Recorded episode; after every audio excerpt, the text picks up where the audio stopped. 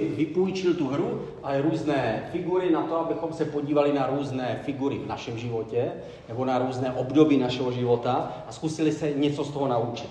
Mám tady schrnuto to, o čem jsme mluvili minule. Minule jsme mluvili o pěšci a o dámě a řekli jsme tady tohle. Minule jsme viděli, že když se cítíme jako královna, tak to neznamená, že vyhrajeme, ale když jako pěšák doběhneme do konce, tak se určitě staneme královnou. V šachách je to, že když pěšák nebo pěšec projde celou šachovnici od začátku až do konce, dosáhne až tu druhou stranu té, té šachovnice, tak se stává královnou. Takže i ten pěšec, který vlastně skáče ze všech nejméně a je nejméně důležitý ze všech, tak se stane tou nejmocnější figurou. A naopak, královna, protože je nejmocnější figura, tak častokrát na sebe strhává pozornost všech, všech figur toho, toho nepřítele, toho protihráče a málo kdy končí, končí až do konce. To znamená, když se cítíme příliš moc sebejistí, tak to neznamená, že zvítězíme, ale když jsme věrní v tom, té naší cestě, jako ten pěšec, který jde jeden, jedno políčko za druhým, tak nakonec se můžeme stát královnou. Dneska se podíváme na další figuru a to je na střelec. Střelec eh, je eh, figura, která, eh, která je důležitá pro útočení, pro tu stranu, která chce, chce získat dominanci na, na šachovnici. Protože když se podíváme na šachovnici, tak střelec ten obsáhne celou šachovnici od, od, od začátku až do konce.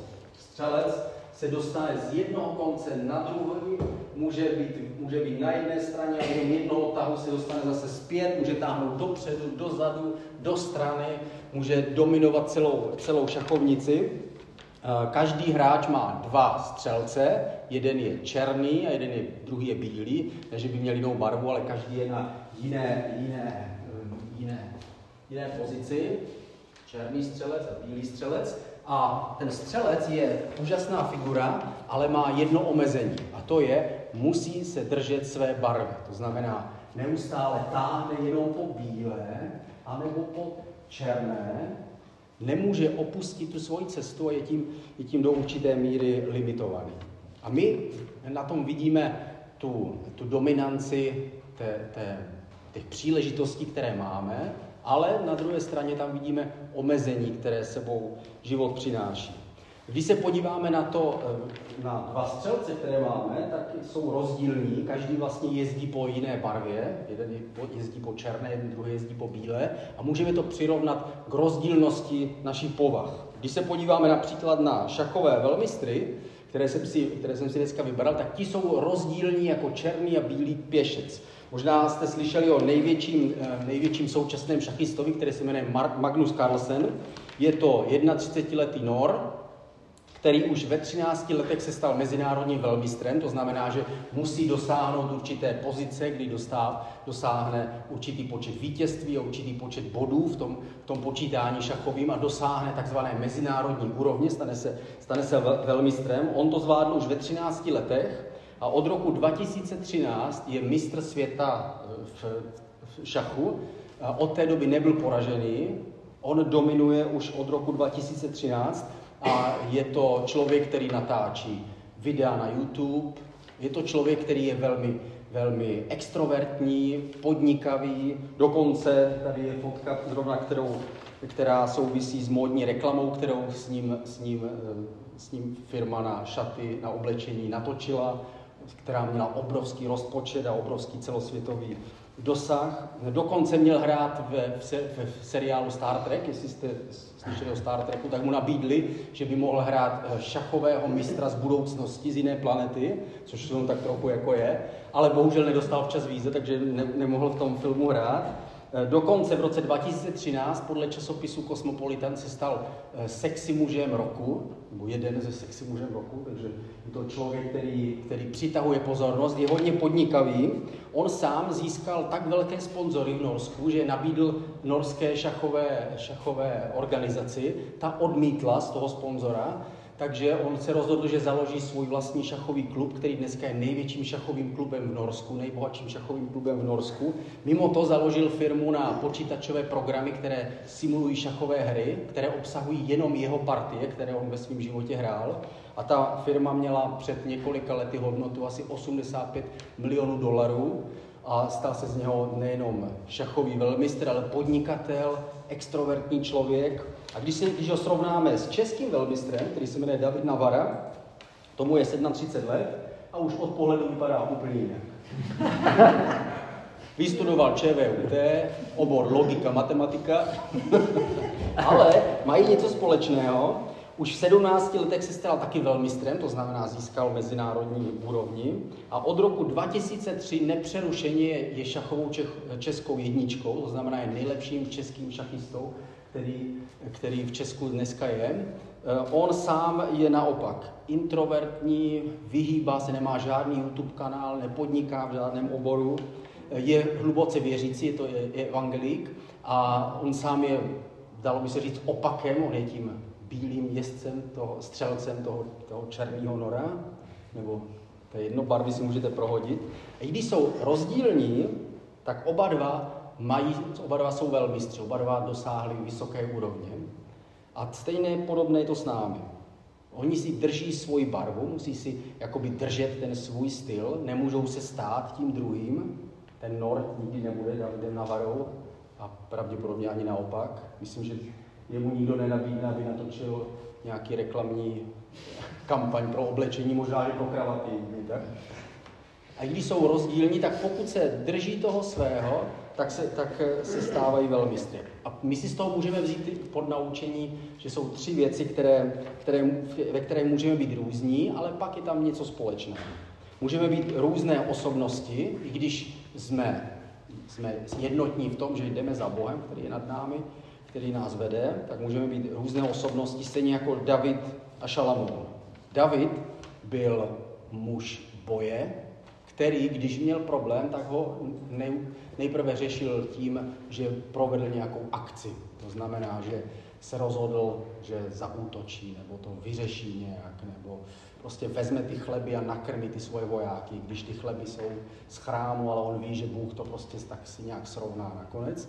Že David byl člověk akce a člověk činu, byl to bezprostřední člověk, který, když chválil Boha, tak někdy oblečení lítalo vzduchem. Jeho manželka, která ho viděla jednou chválit Boha, když vnášeli tu archu úmluvy do Jeruzaléma, tak říkali, o, no to bylo, to, to Davide nebylo dobrý, ty jsi úplně ztratil respekt u mnoha lidí, ty jsi tam skákal předtím a zpíval a pozvedal ruce, jako to říkala Jana, jako to prostě tak nemůžeš poslouchat. Jako, no. Ale on, i když byl bezprostřední, někdy byl příliš hr, že? ale na druhou stranu byl to opravdu člověk srdce. To znamená, někdy to srdce bylo rychlejší než hlava. Uviděl nahou ženu, šup, pak provedl něco, co nechtěl ani. Hlava byla, byla byla až za tím jeho srdcem nebo za, za tou jeho emocí, za tím, za tím spontánním, ale Bůh si to zase použil svým způsobem. Když se podíváme do knihu, knihy Žalmu, 60% žalmu napsal král David a ten tam napsal, eh, psal o, eh, o tom, jak je král blízko Bohu, o tom, jak on sám chce být blízko Bohu, jak chce hledat Boha. A Bůh toho využil, toho jeho spontánního srdce, že do těch žalmů vložil mnoho prorockých předpovědí, které se netýkají jenom nějakého krále Davida, který hledá Boha, ale jsou tam předpovědi o králi věku, který jednou přijde, o králi, který nikdy nezemře, o králi, který bude vládnout prostě v nebi, to znamená předpovědi o tom mesiáši, který má přijít.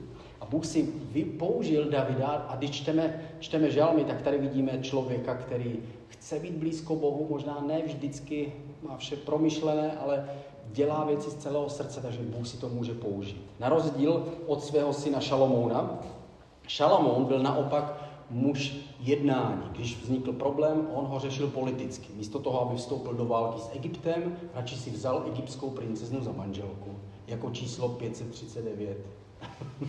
řešil věci hlavou. Když on uctíval Boha, tak si to všechno naaranžoval tak, aby to bylo, aby tam byli zpěváci, aby tam byly hudební nástroje, aby to bylo vše připravené tak, aby král mohl vstoupit. A on se modlil tak úžasnou modlitbu, že ji máme doteďka zapsanou, zapsanou v Bibli, kdy se modlil na otevření chrámu, tu, tu úžasnou modlitbu, takže on byl muž, který byl vznešený, byl to muž intelektu, kterého sice nakonec ty jeho, ten jeho intelekt zradil, že a přemyslel to příliš moc a nakonec se se vlastně vzdálil od Boha, ale byl místo toho, aby byl prorocký, tak on byl spíš praktický. Když psal knihy, tak psal o botanice, psal, psal knihy, psal písně, eh, napsal dvě knihy, které máme v Biblii, Kazatel a Přísloví. Přísloví je o tom, jak má člověk správně žít. Kazatel je, jak bídně člověk tady žije.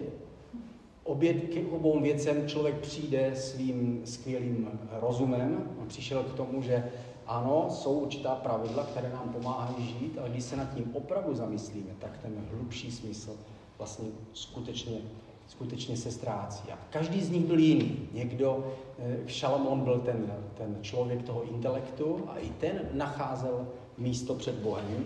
On sám si zaranžoval otevření chrámu. Chrám byl největší a nejúžasnější budovou tehdejšího starověkého světa. Jezdili tam králové z dalekých zemí, že přijela tam královna ze Sáby, někde z Etiopie nebo odkud, odkud byla. A přinesla mu tolik darů, je popsáno v Bibli, že to byly tak hodnotné dary, že přitahoval pozornost. Takže Šalamún byl ten, který si to dobře rozmyslel a uvažoval. Stejně tak máme různé úkoly. Není to úplně stejné, jakým způsobem Bůh pověřuje lidi tady na zemi. Máme tady příklad Abrahama a Izáka. Každý z nich byl Bohem povolaný, že jsou to důležité postavy ze, ze, ze starého zákona, kdy Bůh chtěl určovat svůj plán a ukazovat svůj plán a musel někde začít. Musel začít nějakým A, Abraham, takže začal Abrahamem, aby se stal Bohem aspoň někoho, a potom se z toho stalo nakonec Izrael, že? a nakonec se z toho stal ten, ty otevřené dveře pro Mesiáše, který přišel do celého světa. A spasení, eh, které Bůh připravil, se mohlo rozšířit, rozšířit do celého světa. Ale každý z měl jiné úkoly. Abraham, eh, k Abrahamovi celkem máme napsáno v Bibli, že k němu Bůh mluvil osmkrát v důležitých věcech. Kdy Bůh mu řekl, Bůh se s ním setkal, když šel zničit Sodomu a Gomoru například, když to porovnáme s Izákem, s jeho synem, k Izákovi mluvil pouze jednou, aspoň tak to máme zaznamenáno v Bibli. Pokud k němu mluvil víckrát, tak to nestálo za to, aby se to teda zapsalo někde. K Abrahamovi mluvil o důležitých věcech. Řekl mu, odejdi ze své země, kde bydlíš. On bydlel v Mezopotámii, v Ur, to je poblíž Babylona, a měl se vydat až, před, až do Hebronu, až do, do Palestiny. To znamená, z dnešního Iráku měl jít až do dnešního Izraele, nebo palestinské samozprávy. Tam se měl dostat, a byla to cesta stovky a stovky kilometrů, které on musel urazit a Bůh ho vyslal na tuhle cestu. A potom mu dal další důležitý úkol. Jednoho dne mu řekl něco, co neřekl nikdy nikomu, žádnému člověku. Řekl to pouze Abrahamu. Řekl, Abrahame, vem svého syna a obětuj ho mě na hoře Moria.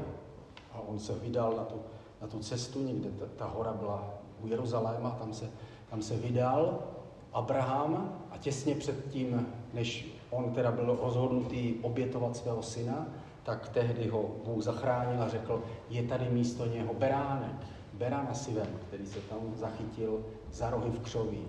Stejně tak jednoho dne já přivedu beránka, který zemře jako můj syn.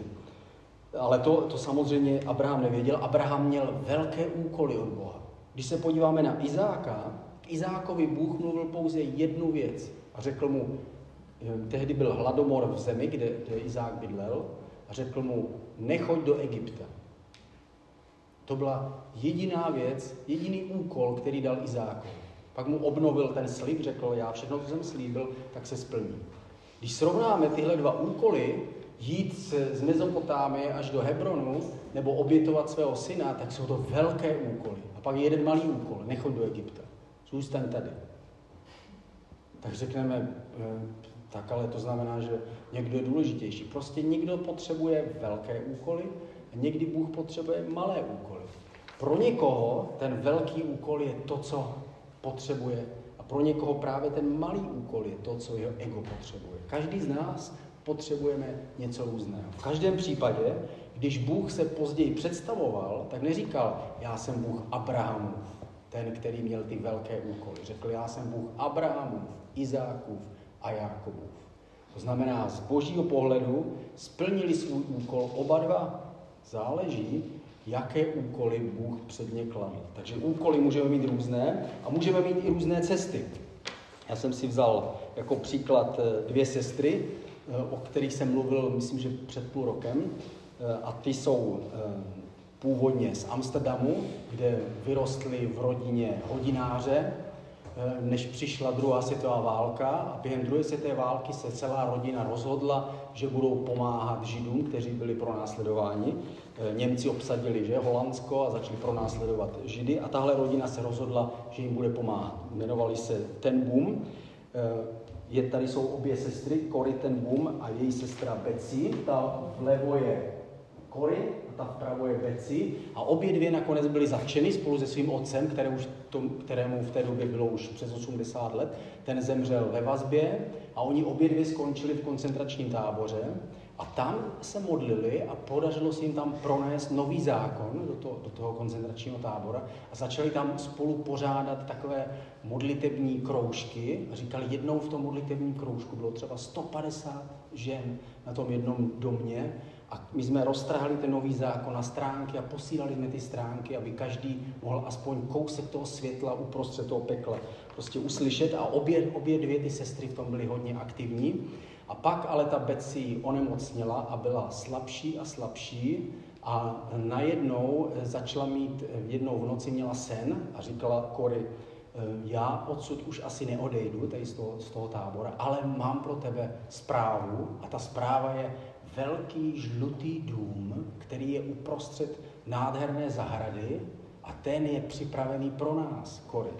Říkala té sestře. Ta, ta Kory říkala, ne, musíš to vydržet, musíš to přežít, ale ona byla silnější, takže ona přežila ten koncentrační tábor, Betsy tam skutečně zahynula, zemřela tam, skončila druhá světová válka a Kory zůstala v Holandsku a začala pomáhat všem lidem, kteří se vraceli z koncentračních táborů a začali hledat, eh, začali hledat pro ně útočiště, různá místa, kde by mohli bydlet a jednou ji napsala jedna holandská šlechtična, která pozvala k sobě domů do svého, do svého paláce nebo do nějaké vily obrovské.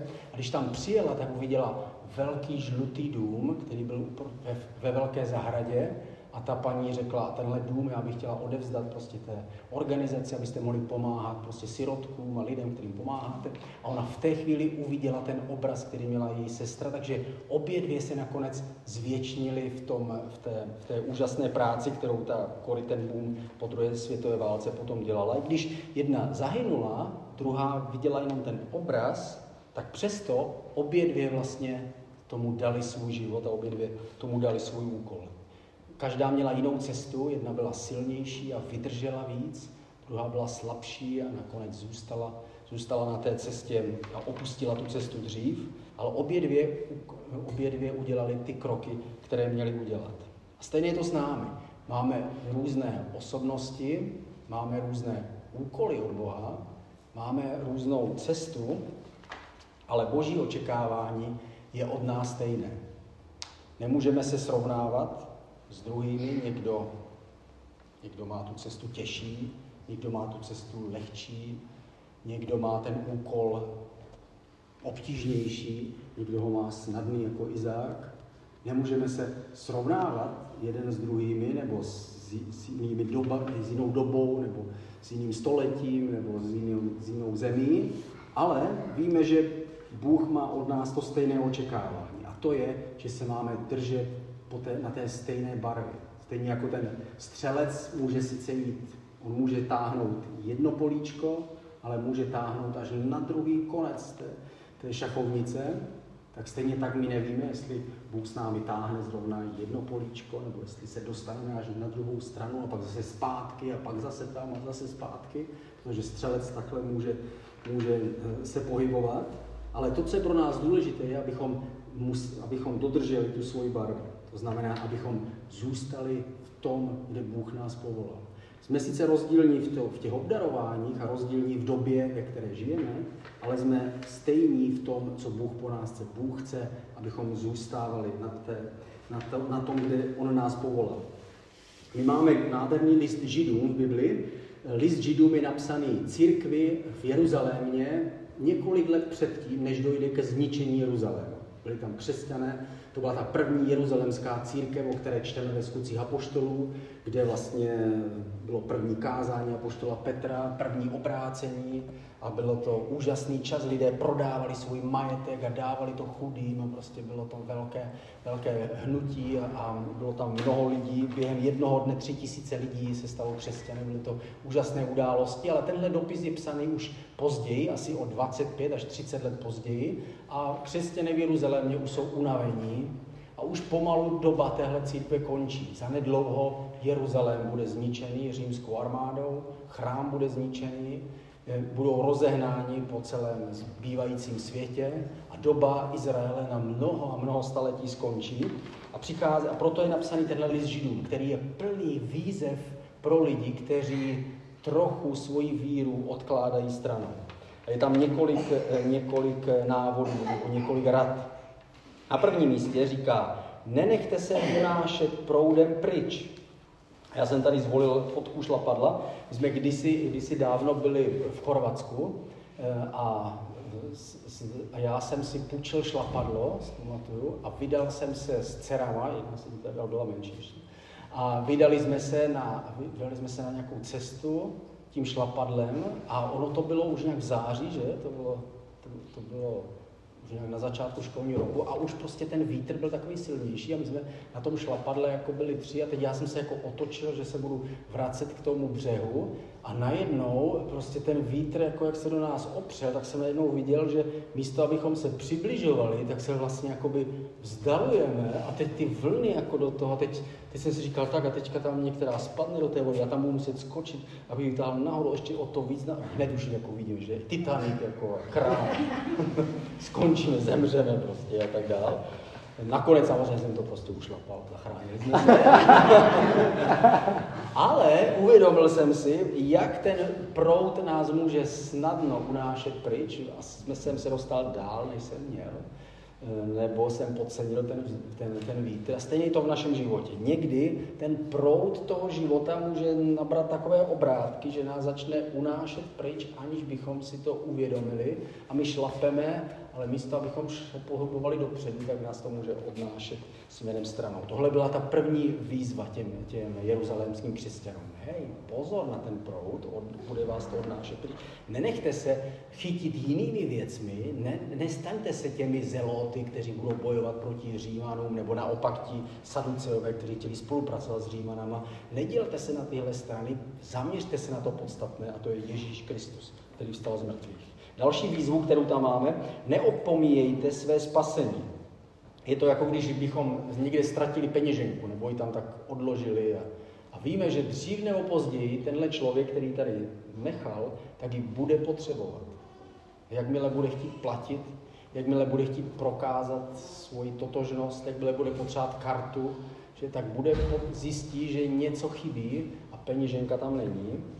A to, co se zdálo jako zbytečnost, tak nakonec se ukáže, že to nutně potřebujeme. Ztratili jste někdy doklady? To je psycho. Musíte to znova všechno oběhat, vyřídit si občanky, řidičáky a tak dále.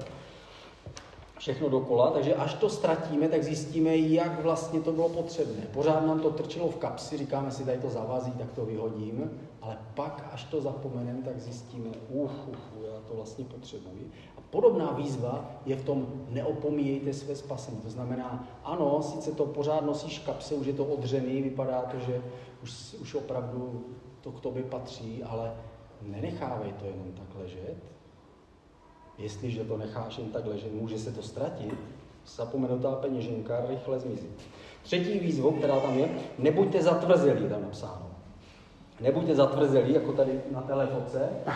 Ta zatvrzelost, a je tam příklad těch židů, kteří šli po poušti a kteří řekli, Ehm, kteří měli nadání v tom, že to vždycky udělali naopak, než co Bůh chtěl. Bůh jim řekl tak a teďka vstoupíte do zaslíbené země. Ehm, oni řekli, my tam chceme vyslat ale zvědy nejprve, aby viděli tu zemi. Dobře, Bůh s tím teda souhlasil, vyslali zvědy a zvědové se vrátili, ale zvědové tam nebyli posláni proto, aby se vyjádřili k tomu, jestli do té zemi mají jít nebo ne. Oni nebyli poslanci těch těch židů. Oni byli jenom zvědové, kteří měli zjistit, kde je nejbližší město. Takže oni se vrátili zpátky a řekli, je to hrůza, vůbec tam nechoďme, protože ti nás prostě, ty, ty nás rozsekají na kusy, tam žijí prostě obři, jako. Nechoďme tam. Takže židé řekli, dobře, takže my tam nepůjdeme. Bůh řekl, běžte tam. Oni řekli, ne, my nepůjdeme. Bůh řekl, dobře, tak tam teda nepůjdete. Tak tam nechoďte, seberte se a běžte zpátky, zpátky na poušť. A židé řekli, ne, ne, na poušť my nepůjdeme, my tam teda půjdeme. A šli do té země a byli poraženi nepřáteli, byli pobití a museli se vrátit zpátky jako na poušť. Oni to udělali vždycky naopak, než jak to, jak to Bůh po nich chtěl. My prostě v sobě máme tady tohle nadání, že když v sobě máme kousek toho, té vzpoury, takové té lidské, já to vím líp než Bůh, tak potom to, to nadání vždycky se projeví v tom, že nakonec to uděláme naopak, než jak Bůh chce. Bůh řekne, natři to na bílo. Hmm, já bych chtěl na černo. Natřeme to na černo a Bůh řekne, ne. Jakmile, jakmile opustíme to, co říká Bůh, tak se můžeme ztratit. Další výzva, která tam je, je nemějte zlé a nevěrné srdce, které by se odvracelo od Boha. Tady jsem použil fotku nevěry, kdy vlastně sice se dívám jako, že miluju toho druhého, ale ve skutečnosti už ruku natahuju někam jinam. A podobný, podobně je to vyjádřeno v tom, v tom biblickém místě. To znamená, e, nepředstírejte jenom tu lásku k Bohu, ale žijte to opravdově. Jak řekl Ježíš na jiném místě, je lepší, abys byl studený anebo horký. Ale kdybys byl vlažný, jakože ano, ale ve skutečnosti ne, tak eh, vlažného vyvrhnu ze svých úst, říká Ježíš. Poslední věc, kterou nacházíme v, v knize Židům, je buďte horliví až do konce, tam napsáno. Nevím, jestli tohle úplně je konec, ale já, já jsem to zvolil jako konec. Protože konec všeho je prostě, když člověk je plešatý a prostě šedivý. Takže buďte horliví až do konce, tam, tam ten pisatel listu židům vybízí ty křesťany. Hej, buďte až do konce horliví. Víme, co to je horlivý. Horlivý znamená, že, že my chceme dělat to dobré, víc než musíme. Jako řekl Ježíš, když chtějí po tobě košit, dej mu dvě. Když chtějí, aby šel s tebou kilometr, běž dvě, dva kilometry. To znamená, udělej to, jako kdybys fakt chtěl a záleží ti na tom, že boží věci se stanou. A veršem, který budu pokračovat, je taky z Židům, 3. kapitola, 14. verš. Jsme přece kristovými společníky. Pokud si tu počáteční jistotu neochvějně udržíme až do konce. Takže tady je napsáno, že my jsme těmi kristovými společníky, ale není to jako automatická věc, ale musíme si tu jistotu udržet až do toho plešatýho, fousatýho pána, který skončí. Další verš je čtvrtá kapitola, první verš. Zaslíbení o jeho vstupu do jeho odpočinutí stále platí. A tak si dejme pozor, aby se neukázalo, že je někdo z vás minul. Píše novozákonní křesťan, říká, ať neminete tu barvu, po kterém jako střelec máte jít. Ať neminete to nejpodstatnější ve svém životě. Máte různé osobnosti, máte různé úkoly, máte různé cesty, různé nadání, různě vypadáte, různě se chováte, ale to, co je podstatné, je držet se své vlastní barvy. Ať nakonec nezjistíte, že jste získali celý svět, ale ztratili jste svoji vlastní duši. A skončím posledním místem, a tím to, to už bude konec. Židům 10. kapitola, 23. 23. verše, držme se neochvějné naděje, kterou vyznáváme. Vždyť ten, který dal zaslíbení, je věrný.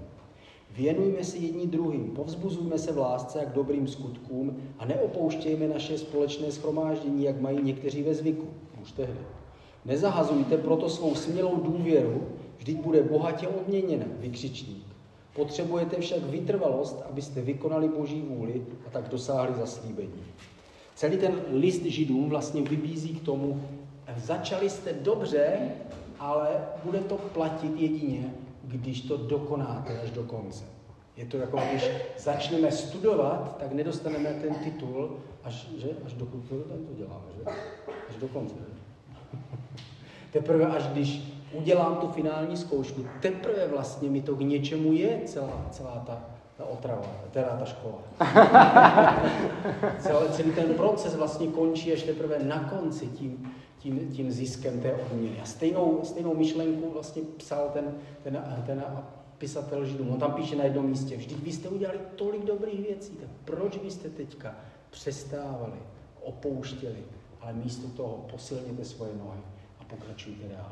A tohle je, ten, je, ten, je to jednoduché poučení, které jsem si vzal z té figurky toho střelce, který může obsáhnout celou šachovnici, ale musí se držet toho podstatného, své vlastní barvy, z té nemůže ustoupit ani o krok a stejně je to s námi. Nevíme, máme různé dary, různé obdarování, různé životy, různé nadání, různé cesty, různé vzdělání, ale stejné je to, co se týká Ježíše Krista. Stejně je to, co se týká naší cesty a té barvy, ve které my stojíme. Pojďme se modlit společně. Ježíši, tak ti děkujeme, že každý z nás je jiný a v mnoha věcech bychom našli tolik rozdílů. Každý z nás je jinak nadaný, jinak vzdělaný, jinak chytrý, jinak hloupý, ale my všichni máme to společné. A to, že jdeme po té tvoji barvě, po té tvoji cestě. Tak se modlíme, aby si nám pomohl jít, kam nás pošleš, ať ten úkol je velký, jako měl Abraham, anebo se nám zdá malý, jako měl Izák. Ať už jsme ty lidi, kteří jsou vždycky v akci jako David, anebo kteří z toho rozmyslí jako Šalomoun. Ať jsme jako ta Kory, která vytrvala, všechno přežila, nebo jsme jako ta její sestra, která své síly dala do toho budoucího světa. Ať máme různé cesty, my se modlíme, abys nás držel v tom nejdůležitější. A to je, abychom tě milovali. Pane, dej, ať se nenecháme proudem odnést, jako to šlapadlo, ale ať dosáhneme toho cíle, ať jsme odliví až do konce. Tak tě chválím, Ježíši. Modlíme se za tohle město, modlíme se za lidi, kteří potřebují slyšet tvoje slovo a pomoz nám, abychom znova oprášili tady, tady tohle ve svých životech, ve svém srdci, v naší církvi, abychom znova se vztáhli k lidem, kteří potřebují slyšet tvoje slovo. Tak se modlíme, pane, použij si nás, pošli nás k lidem, kteří potřebují vidět světlo a použij si nás velkým nebo malým úkolem. A my jsme k dispozici a chceme, aby ty si mluvil skrze nás. Tě prosíme, použij si nás ve tvým jménu, Ježíši.